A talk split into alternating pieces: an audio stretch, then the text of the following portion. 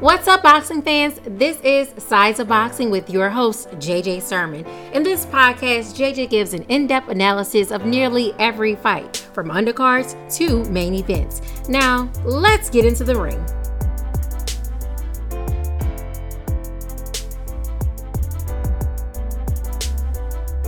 Welcome to Sides of Boxing with your host, JJ Sermon. And I know it's been a minute. This is my first episode of 2020 and I am just so excited to get this podcast started again. I took a little break, had to enjoy time with family and friends, but now I'm back, ready to get things going, and it's going to be fantastic. It already just started off with a big upset. Y'all already know what just happened with Julian Williams and Jeison Rosario, but let's let's let's just start with the little simple thing so far. So let's get straight into this. First thing I'm going to get into is the notable mentions. So let's get it. All right, so for the notable mentions, for those of you who are new to this podcast, notable mentions are boxers who aren't as known, that aren't superstars, but just good, well fighters, did a good job uh, on the weekend when it came to their match. So the first one that I want to talk about is Joey Spencer.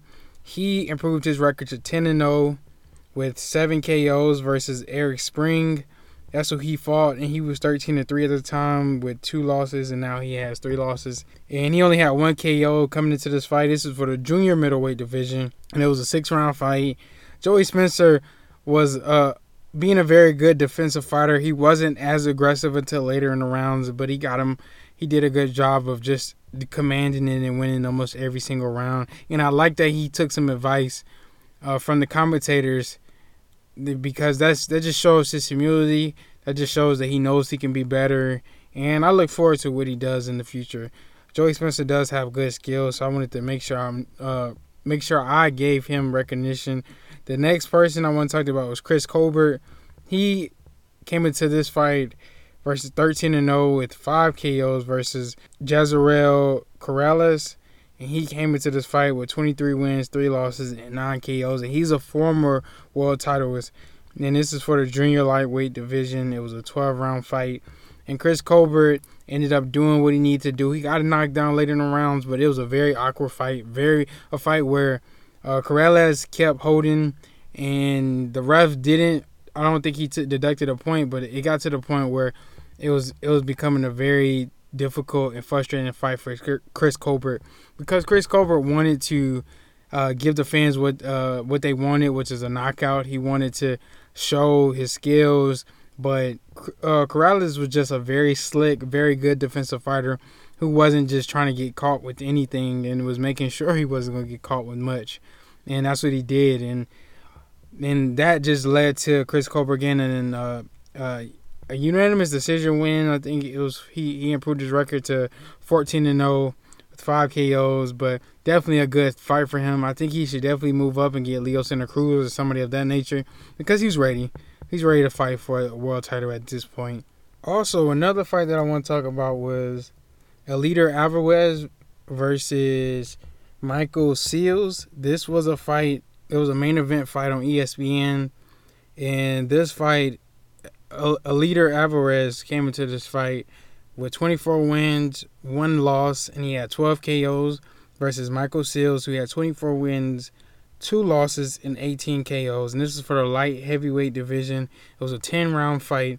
And Alvarez was a former world champion. He beat Sergey Kovalev, but then lost in a rematch. But he's a very good fighter. That's his only loss. And he is he won with a devastating KO. It was a in the seventh round put him to sleep.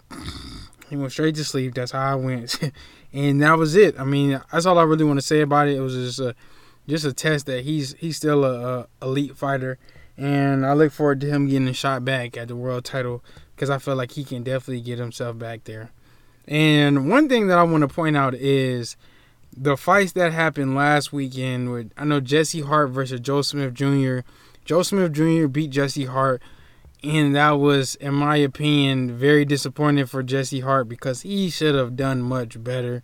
And he got complacent, got caught with a lot of shots, and he got knocked down and he ended up losing. And that was this is supposed to be his coming, his big, big coming out moment in that division for him to prove that he's a person who should get a title shot, and this just set him back. So we definitely want to point that out. Joe Smith Jr. did get a unanimous or did get a decision win against uh, Jesse Hart because it wasn't unanimous because I know that one of them pulled for Jesse Hart, but Joe Smith Jr. nonetheless won that fight, and I definitely wanted to point that out. So now he is going to put himself in a position again to get a title shot. Now I want to get into the main fight that happened so far in the month of January, which is with Julian Williams versus Jeison Rosario.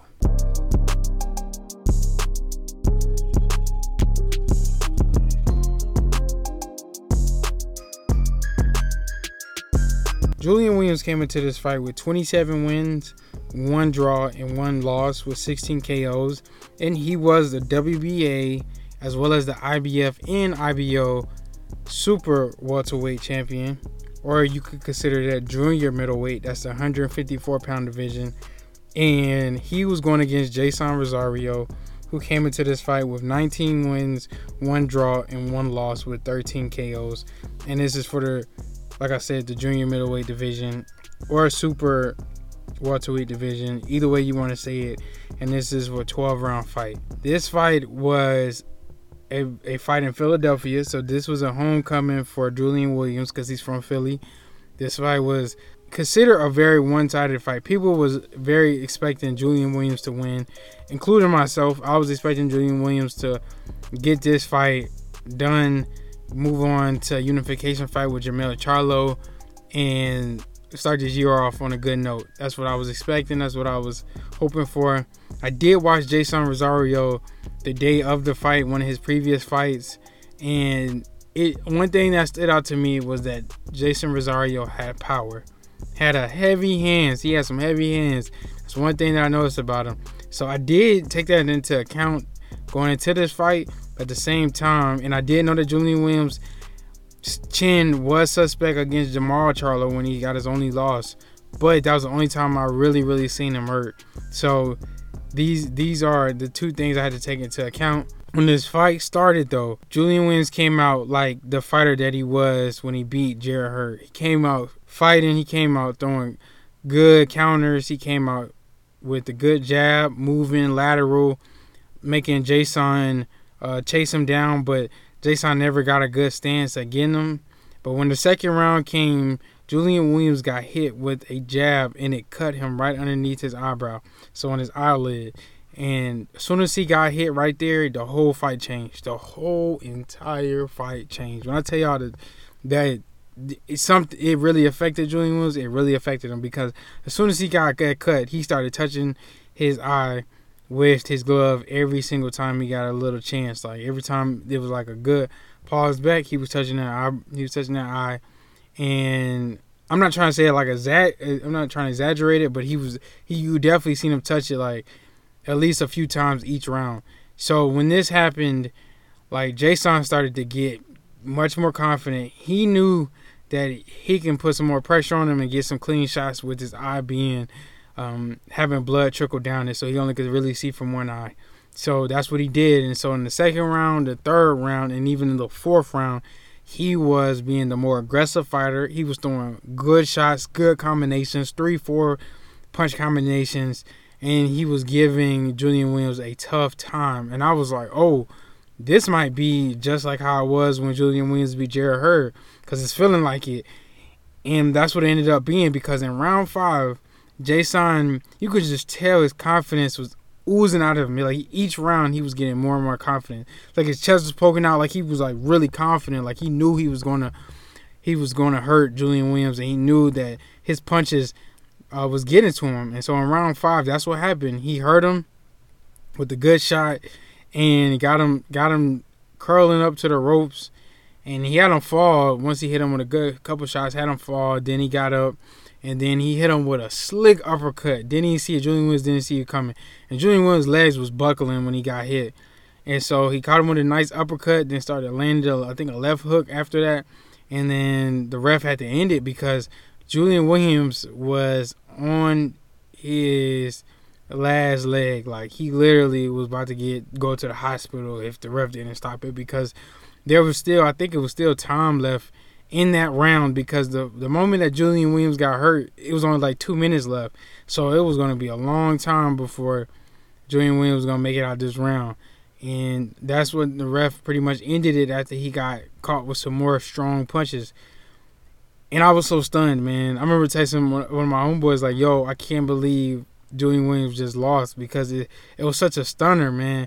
It it surprised everyone, man, because the, this division was a division where we were so eagerly waiting for a unification fight, and everybody was at this point expecting Julian Williams to get that unification fight with Jermell Charlo because it was just it was just a match made in heaven for Julian Williams to get his revenge against one of the Charlos, and he had two of the belts. Jermell had one, so it was like, come on, they were both talking like they wanted to get it going, and all he had to do was just get past Jeison, but that didn't happen. And it didn't seem like Julian wasn't focused on him. It just seemed like Jeison was the better opponent and he had the stronger punches and he really just was a better man in this fight. He was just clearly the better fighter. Julian Williams did talk about how he was going to you exercise his rematch clause. We'll see if that actually happens. But nonetheless, Julie, Jeison Rosario is the new world champion at the 154 pound junior middleweight division. And so now he improves his record to 20 wins, one draw, and one loss. And yeah, man, he's he's definitely a legit champion. He got a TKO win in round five, and now he is pretty much the landlord, as Julian Williams would say it.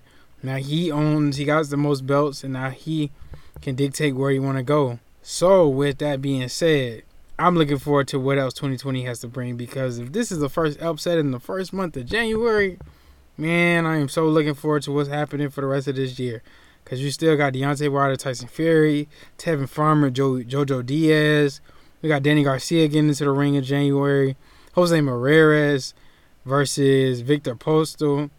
I mean, it's just gonna be a lot of fights, man. And I don't want to. I don't want to, in a sense, miss any of them because any of those fights can be upsets. So that's all I got to say.